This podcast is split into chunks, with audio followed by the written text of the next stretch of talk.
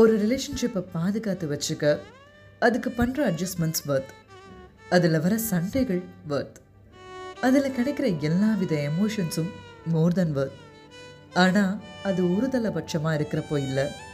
மியூச்சுவலாக ரெண்டு பேரும் போடுற எஃபர்ட்டில் இது எல்லாமே கிடைச்சா அது ஒர்த் எஃபர்ட் போடாததுக்கு ஆயிரம் எக்ஸ்கியூசஸ் சொல்லலாம். ஆனால் நீங்கள் அவங்க மனசில் ஆழமாக இருக்கீங்கன்னா எக்ஸ்கியூசஸ்லாம் சும்மா கதங்க. எத்தனை பெரிய வேலையாக இருந்தாலும் மூச்சு விடாமையா இருக்கீங்க. அப்படி தான் எஃபர்ட்டும் எந்த ஃப்ராக்ஷன் ஆஃப் செகண்ட்லேயும் எஃபர்ட்னால நுழைஞ்சிட முடியும். எல்லாரும் எல்லாருக்காகவும் ஒரே ஃப்ரீக்குவன்சியில் எஃபர்ட் போட மாட்டாங்க. நிறைய பேரால் பாதிக்கு மேலே தாக்கு பிடிக்க முடியாமல் பொறுமை எழுந்துருவாங்க.